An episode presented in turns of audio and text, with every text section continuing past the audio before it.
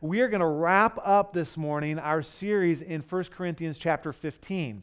And then we'll just have one additional chapter to go, and then we'll be finished with the entire book of 1 Corinthians.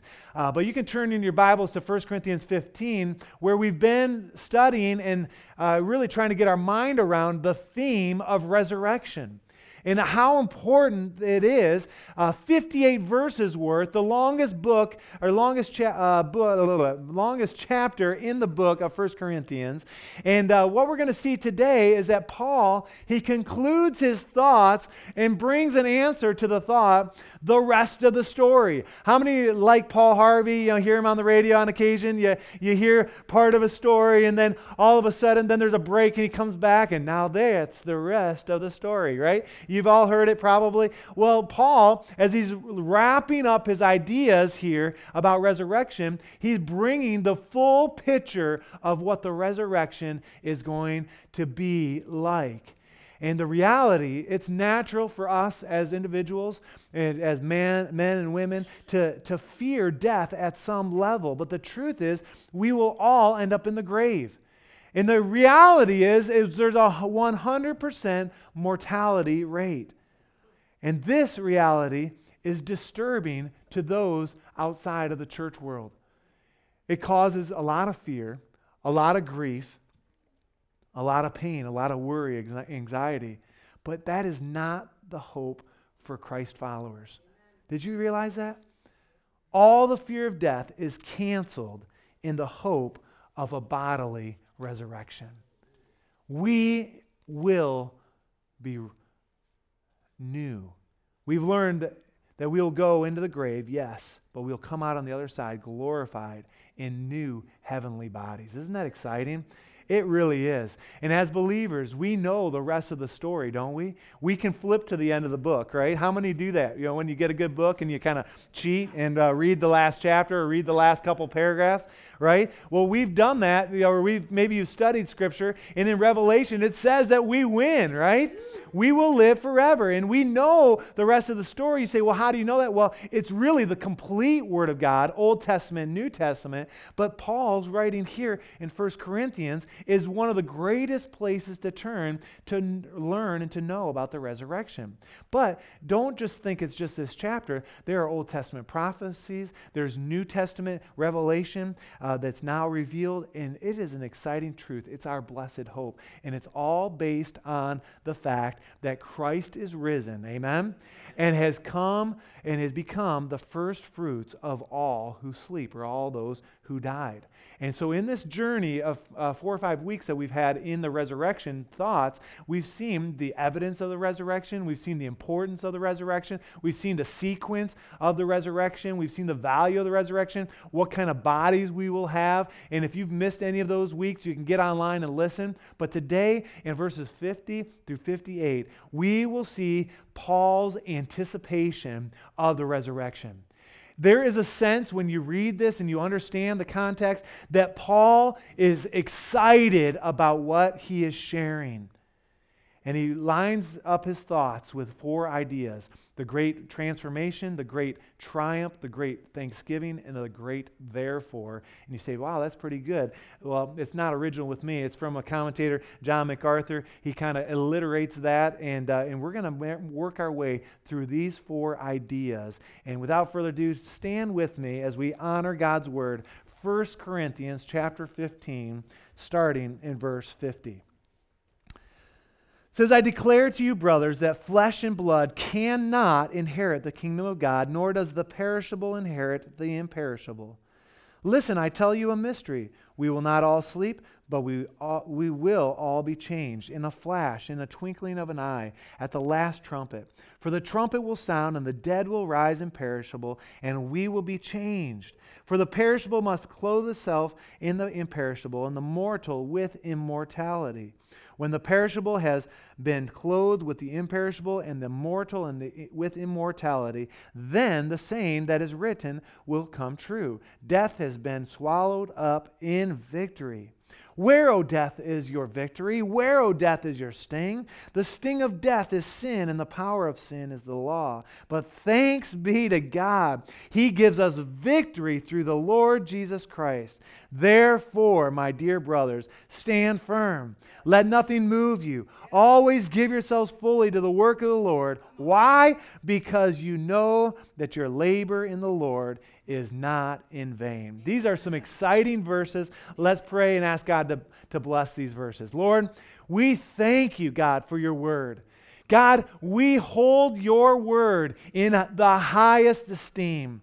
We look to it for direction. We look for it for insight. And God, when it comes to the future, God, there's no question that you are coming again. And Lord, you are you've provided a way. And Lord, we stand in anticipation. We are excited for the future. And God, I just pray that you would burn it in our hearts this morning. And God, let it change us from the inside out. We thank you for it. In Jesus' name. And everybody said, said, Amen. And you can be seated this morning.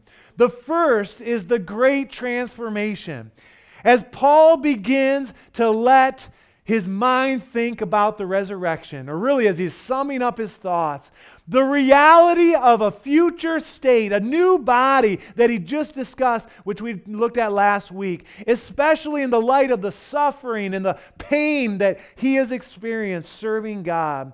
His first thought is of the great transformation that resurrection is going to be. There's going to be a great transformation. Look at it in verse 50. He says, I declare to you, brothers and sisters, that flesh and blood, pull on your flesh and blood here for a second, all right? Just pinch yourself on the leg or on the cheek, not your neighbor. Flesh and blood cannot inherit the kingdom of God, nor does the perishable inherit imperishable. What is Paul saying? He's saying that we have got to be transformed. Our bodies that you just pinched, right, are not meant for heaven. We are not. We, if we went to heaven in these bodies, we'd be incinerated in a second. We cannot last for an eternity in these bodies. And when it comes to the eternal state, resurrection is an absolute paramount. It has to happen. Last week, we talked in great detail about our resurrected bodies. The importance and the bottom line is that our bodies are perishable. And that's kind of an interesting word that we don't use a lot, but the idea there is that our bodies will not last. But we also saw last week that our heavenly bodies will be imperishable, that they will last forever, they will be transformed. We will be like Jesus was in his resurrected form. And because of that, there must be a transformation, there must be a resurrection. But the question comes, and you may be even thinking that this morning well, when you die, doesn't your body or doesn't your spirit go to be with the Lord? I mean, you guys have heard that before, right? To be absent from this body is to be what? Present with the Lord. You've heard it, it's in Scripture, right? And that is absolutely true. But that reality is incomplete. It will not be that way forever and ever, that your spirit goes on and your body goes to the grave. No, eternity, by God's design, requires a body. You will get a new body at the resurrection. We talked about that. In Jesus' example, his risen body, uh, he was risen from the dead. He was not just a spirit, he had a body. It was a glorified body, and uh, is the best example for us. Jesus had a body, it was resurrected, it was glorified, and we will have the same. But the question comes is okay, so does a Christian have to die and their body go to the grave in order to get a new body? Paul knew that people would ask this question, and he's saying, Look, what about those that are alive when Jesus returns?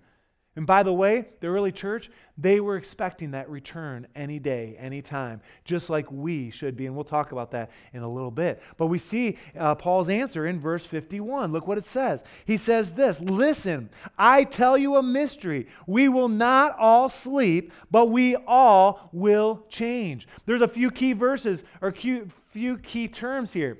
What's the mystery? The, it's not a mystery in that it's something that is unknown. The idea of mystery in the New Testament is that one time it was unknown, but now it has been revealed.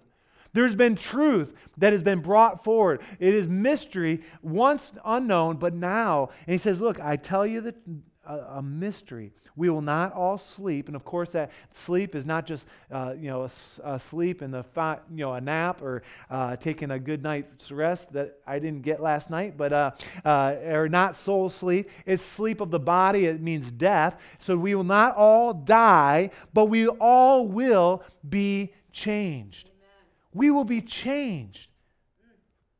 Now, what we've learned so far is that when someone dies, a Christ follower, whether they die and they go to the grave, they're put in a tomb, or they're put in a uh, um, casket, or maybe they're cremated, or their, you know, their body was blown up in an explosion or out at sea, whatever the case might be, their spirit goes to the Lord, right? Their body begins to rot, begins to decay until Jesus returns.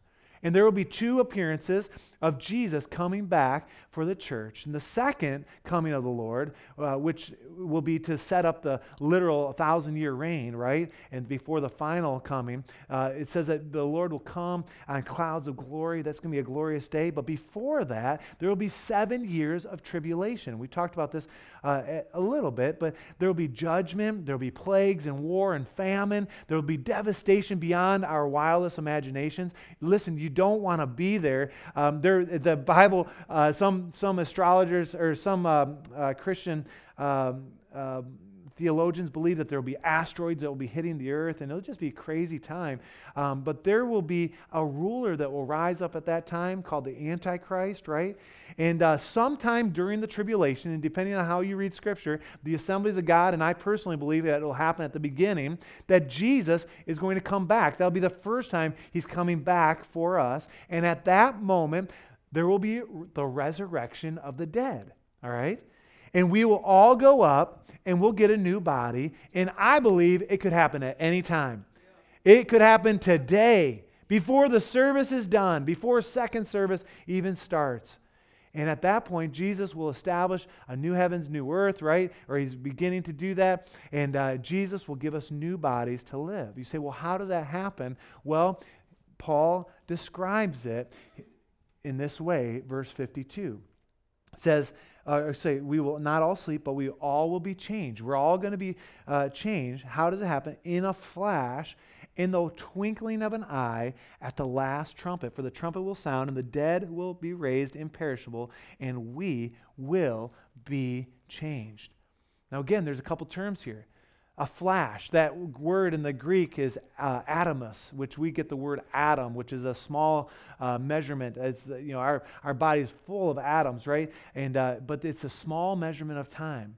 It also says the twinkling of an eye. I always thought it was the blink of an eye. How many thought that it was the, you know, you blink and that's how fast it's going to happen? Well, well, the blink is much uh, longer than uh, just a twinkle in someone's eye. And uh, it's interesting. It's, it's the, re- the point here is that it's going to happen instantaneously. It's not a process. But the twinkling, uh, from what I, I understand, is the time it takes for the light to go from the iris to the retina. And uh, it's interesting that uh, people were studying this, and scientists were, were working with some theologians, and apparently, a scientist measured that it's one sixth of a nanosecond. You say, well, what is a nanosecond? Well, I looked it up because I was interested, thinking, what? I mean, that sounds fast, right? Well, a nanosecond is one billionth of a second. Seriously. I mean, who measures this, right? And it says in one sixth, that's a, it's the speed of light, essentially.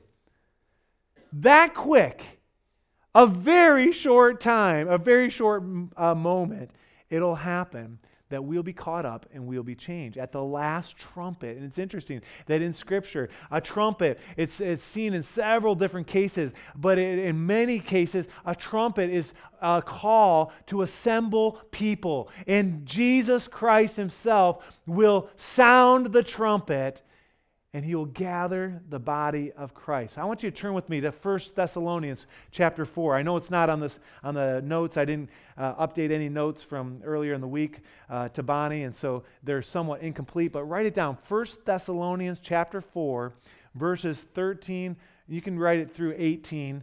Uh, we'll get to 18 at the end of the service. But look what it says here. This is, again, talking about the coming of the Lord. It says, Brothers, we do not want you to be ignorant about those who fall asleep, those who die, those who go to the grave, right? Or to grieve like the rest of men who have no hope. He's talking to the believers here in Thessalonica. He's saying, Look, when someone dies, it's not over.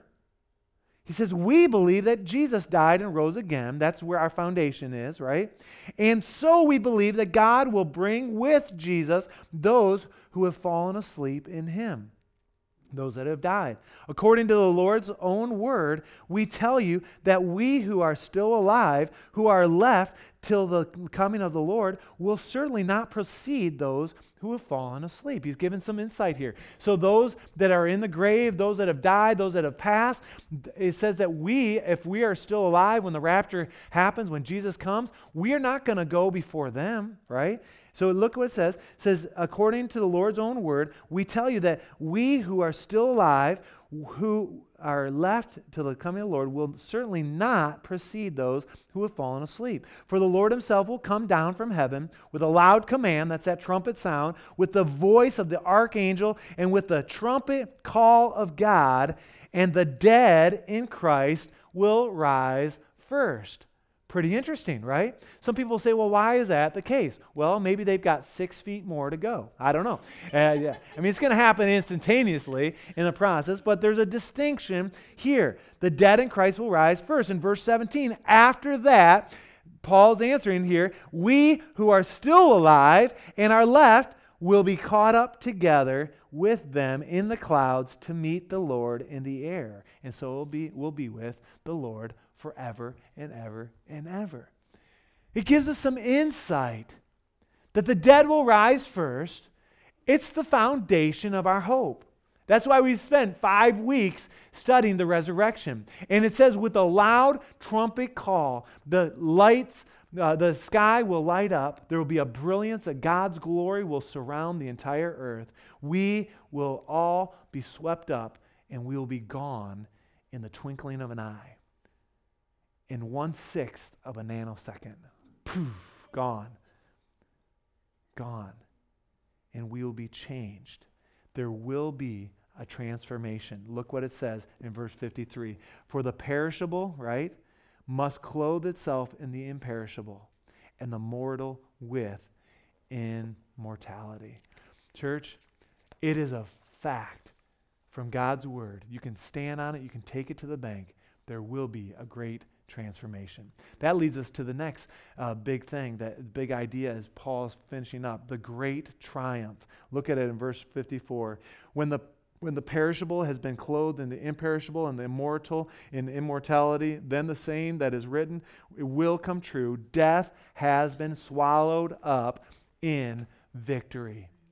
When the great transformation happens, then death is swallowed up forever. It's a reference to Isaiah chapter 25, verse 8. You can write that down and look it up later. Isaiah 25, verse 8. But the point is, is that now there's a total end to death. Now, we've said over the last couple weeks that there's no fear in death, there's nothing to fear. But how many know that the reality of death can be tough? Let's face it, death is an enemy, isn't it?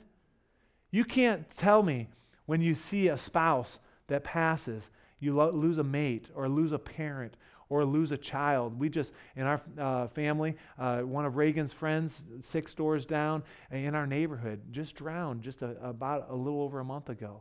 And it is devastating. There's a lot of, it, it's an enemy. And it's very, very difficult sometimes to deal with. Even with a great saint of God that you're expecting to pass, there's still a sense of loss. And, and there's that, that death invades our lives. It can destroy, it can devastate. But, church, death is not forever. Amen. There's a great triumph coming. where there will be no more tears, death will be stopped, it will be undone. In heaven, there will be no sense of want or desire. In heaven, all grief will be gone. The sense of loss is gone. Every effect of sin will be gone forever. And Paul gives us this picture of death in relationship to a bee or a scorpion. In verse 55, it says, O death, where is your victory? O death, where is your sting? We sing about that in some of the songs that uh, we've been singing recently, and that's a paraphrase from Hosea chapter 13, verse 14. But Paul here, he's taunting death. He feels this triumphant victory boiling up inside of him. He gives a, vic- a victor's shout. He says, Look, we are going to be victorious. The idea is that the stinger is removed. How many have ever been stung by a bee, right? And once you're stung by a bee, you've got to get the stinger out, right? Otherwise, it continues to bother you. But listen, when a bee loses its stinger, what happens? It can fly away, it can flutter for a while, but that bee has lost its life, hasn't it? That's my understanding. See, death is an enemy, but it cannot sting you anymore. You say, well, why is that? It's because death left its stinger in Jesus on the cross. You cannot take this truth and take it lightly. And Paul adds to this a little theology. He says, he says in the next verse there in verse 56, he says, The sting of death is sin, and the power of sin is the law. And so as he's wrapping it up, he throws in a little theology. He says, Look, it's not death that harms, right? And this is really important. It, does, it may invade our worlds, and we have to dodge it, and we have to dodge its effects. We understand that. But death does not harm us unless there is sin, unforgiven sin in our lives. The sting of death is sin that Jesus took on the cross. And Satan has no authority over us anymore. He left its stinger in Jesus. But where there's sin, death can and does give a fatal blow. It's that's the truth. But wherever sin has been paid for, forgiven, and removed, death has no sting. The next time we sing that song that Samantha leads a lot of times, Oh, death, where is that sting, right? Our resurrected king. I mean, I know I'm butchering the song. I hope it means something a little bit more with that visual. And I look at it this way the law brings us to Christ. You say, well, what do you mean, right? It says, look, look what it says. It says, the sting of death is sin, and the power of sin is the law. Well, the law brings us to Christ because the law, in the Old Testament in particular, it's a list of rules, hundreds of rules, that you're saying, man, when you read this, you're saying, I can't do this. There's no way I can accomplish this. And you're absolutely right. And so it brings us to Christ and saying, okay, there's got to be a way because on my own, I can't do this. And the reality is, it's only through Jesus. And for believers, death, it becomes a promotion. It's a doorway to the future. And yes, it's tough, it's hard, especially when a child dies or a, a mate dies or someone uh, totally unexpected. It's very difficult, but it is not forever. And so, Paul, in his way, he gives this victorious triumph, this great triumph, this great shout, saying, Look, we will see death no more. And then he moves on to verse 57 with the great thanksgiving. I love this verse. It's probably uh, my favorite in this, in this little section here. But thanks be to God. He's saying, look, be thankful, be grateful. The way he ends in verse 57 and 58, I just love this. He says, He gives us the victory through our Lord Jesus Christ. There is victory. And Paul says, Thank the Lord for it. We don't deserve it. How awesome is it that God, we, even though we don't deserve anything, God, He provided a way for us to spend an eternity with Him. And we can praise Him, we can glorify Him because of it. How does it happen? It says right there through the blood of Jesus, through Jesus Christ our Lord. Death is nothing, death has no sting. We have the victory. It is the great victory. It's the great, and we should be thankful for that. It was interesting after last week as I was sharing, I shared at the end of both services, just the reality that, um, that when, when you know a saint that loves the Lord and uh, maybe someone that served God a long time and understands that to live is Christ, but to die is really gain, right? And um, I, after first service last week, Linda Richards came up to me and said, Boy, that's, she just had about, uh, she faced death just three or four weeks ago uh, and was in the hospital and was uh, real dire. But God brought her out, and we've been just thankful for that. It's really awesome. But she says, you know what? There was no fear. There's no fear in death. And it causes people to write things like Janice Richards, which is your sister-in-law, right? Uh, she wrote. She came up to me after second service and uh, and said, "Hey, I wrote a poem about this, Treasures of Love. What would cause her to write, and I won't read, read the whole poem, but uh, she ends the, the poem Treasures here on earth will go.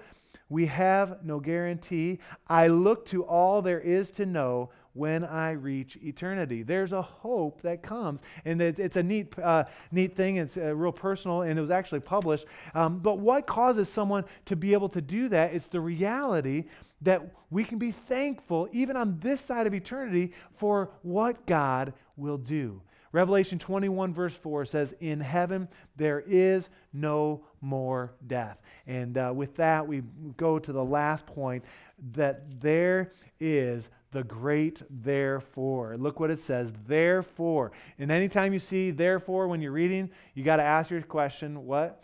Why is that therefore, therefore, right? And so we ask that, right?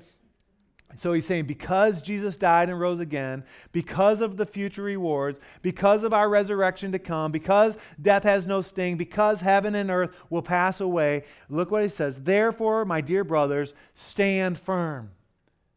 Everyone say that with me. Stand firm. Be steady.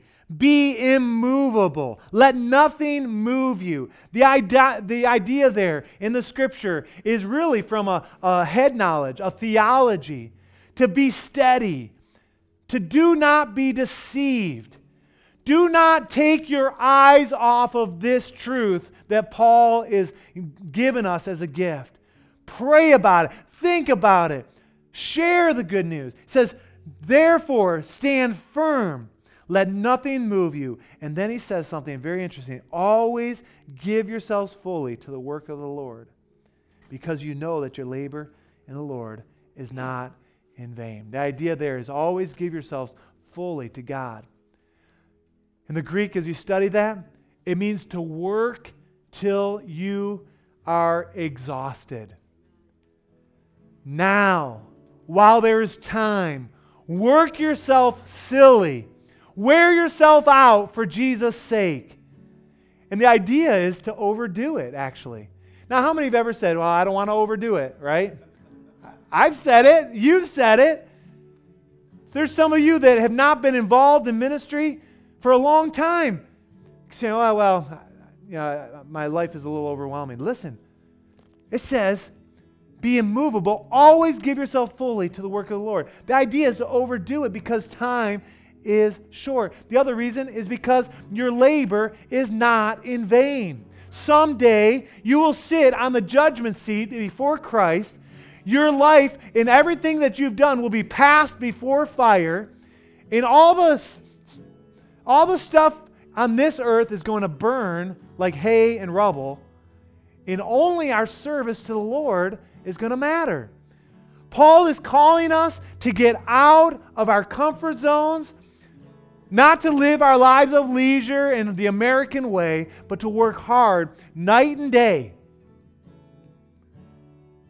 If the resurrection is true, then always be abounding, giving your best, is what Paul is saying. And so the question I have, and this is convicting for me, my guess it's going to be really convicting for a lot of you here today. Do you serve like that?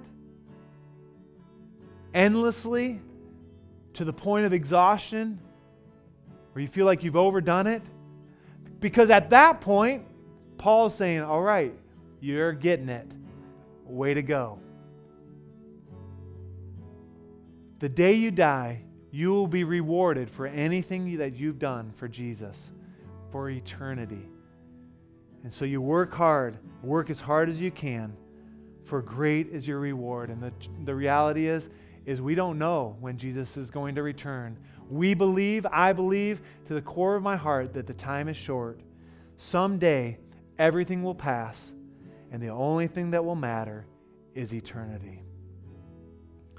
And my question this morning for you is do you believe this? Do you believe what we've been talking about over the last several weeks? Do you believe it? Do you believe it? There's a song that's been bubbling in my soul here for the last couple weeks. And I've asked Bobby and Reagan to help us out this morning. The song is a really a proclamation of what we believe. And we're going to teach it to you this morning.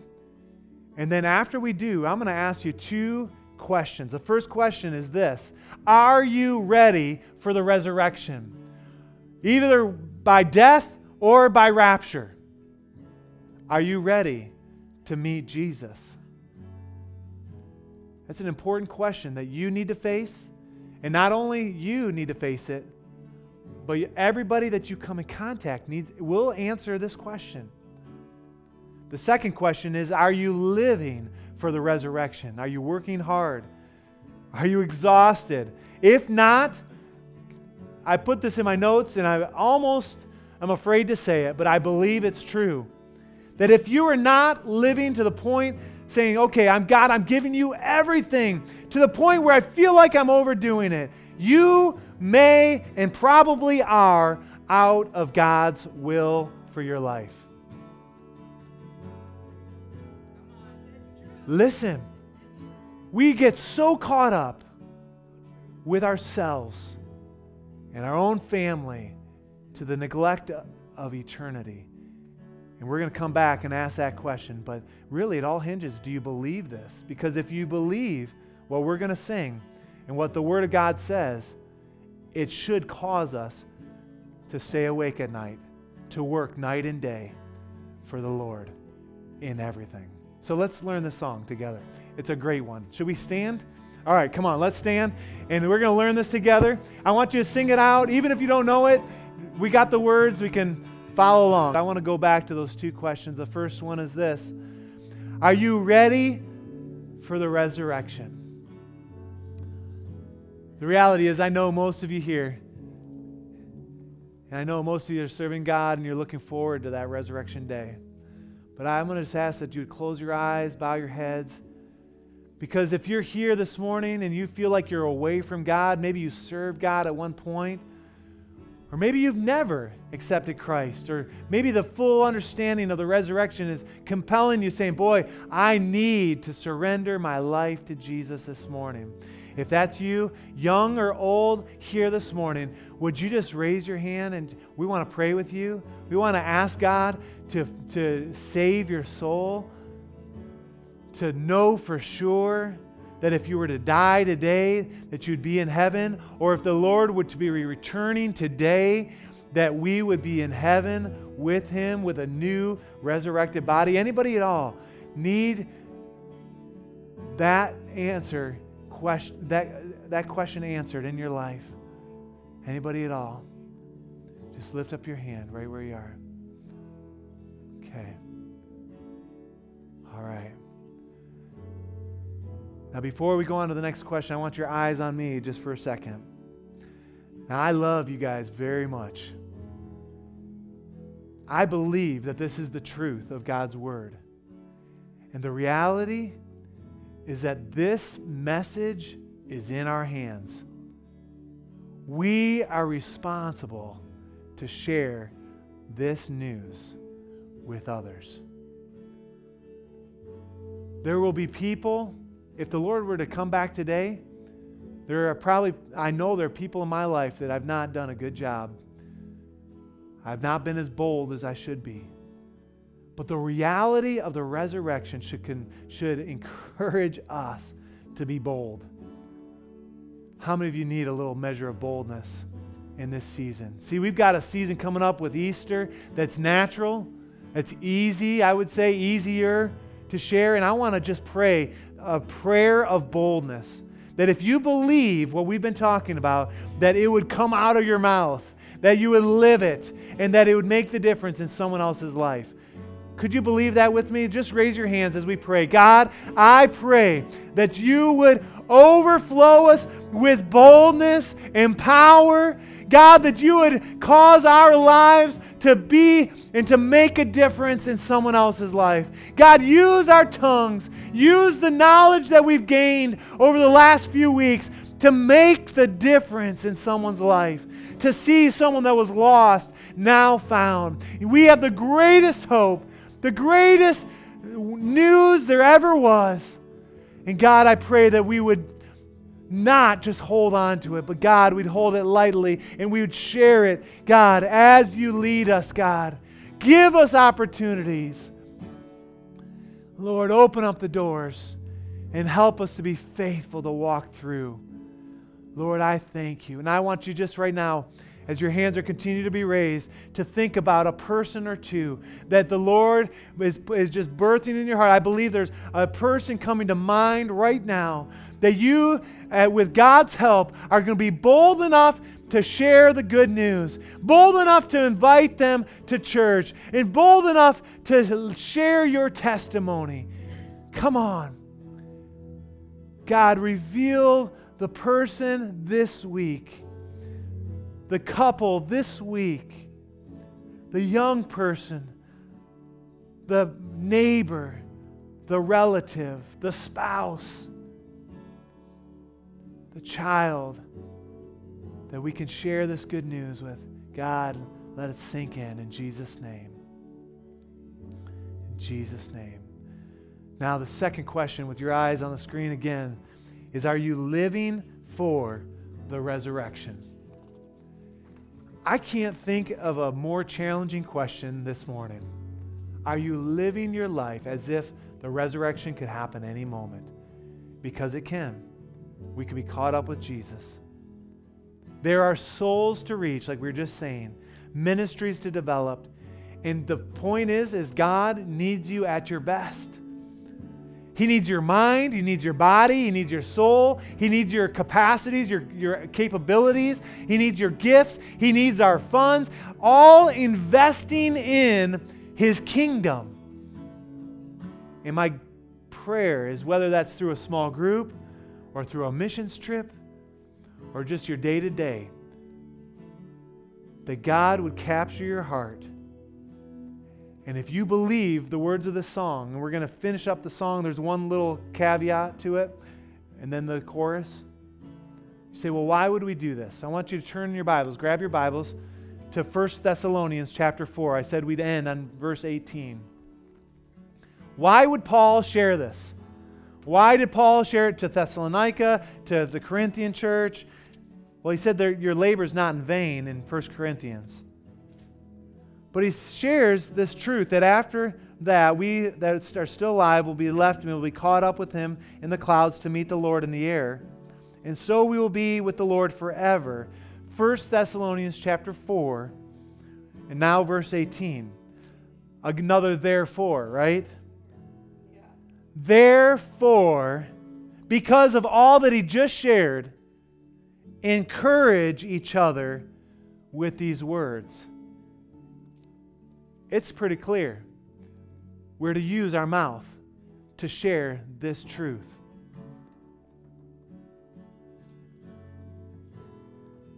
How many this morning are saying, God, I'm willing, and don't raise your hand just out of, really think about this.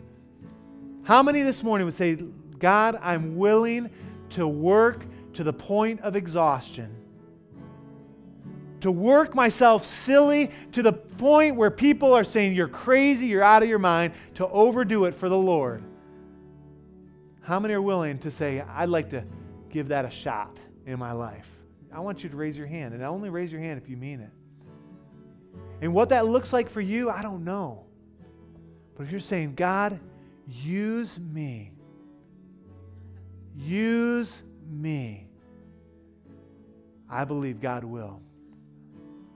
Father, I pray that you would just burn in our hearts brand it on our hearts the truth of your resurrection. And God, for those that are saying, I'd like to try that, to work day and night to the point of exhaustion for you and for you alone, God, I pray that you would equip us, you'd give us opportunity. Lord, we thank you for it. In Jesus' name, amen. Now, the next, next little piece, let's put up the words there. I think it says, I believe in life eternal. Let's sing it out. Oh, yeah, here it is. This is great. Let's sing it. Praise you, Lord. Praise you, God. Lord, we believe it. We thank you, God, for the encouragement in your word. And God, now help us to live it. Not only to be ready for our own sake, but to be ready to share at any moment. Give us boldness. Help us, Lord. In Jesus' wonderful name. And Lord, I pray as we leave here, you'd go before us, behind us, and around us to be able to do what you've called us to do. And Lord, I look forward to a great harvest as we celebrate together your goodness and your grace and your mercy. In Jesus' name, amen. Amen. Now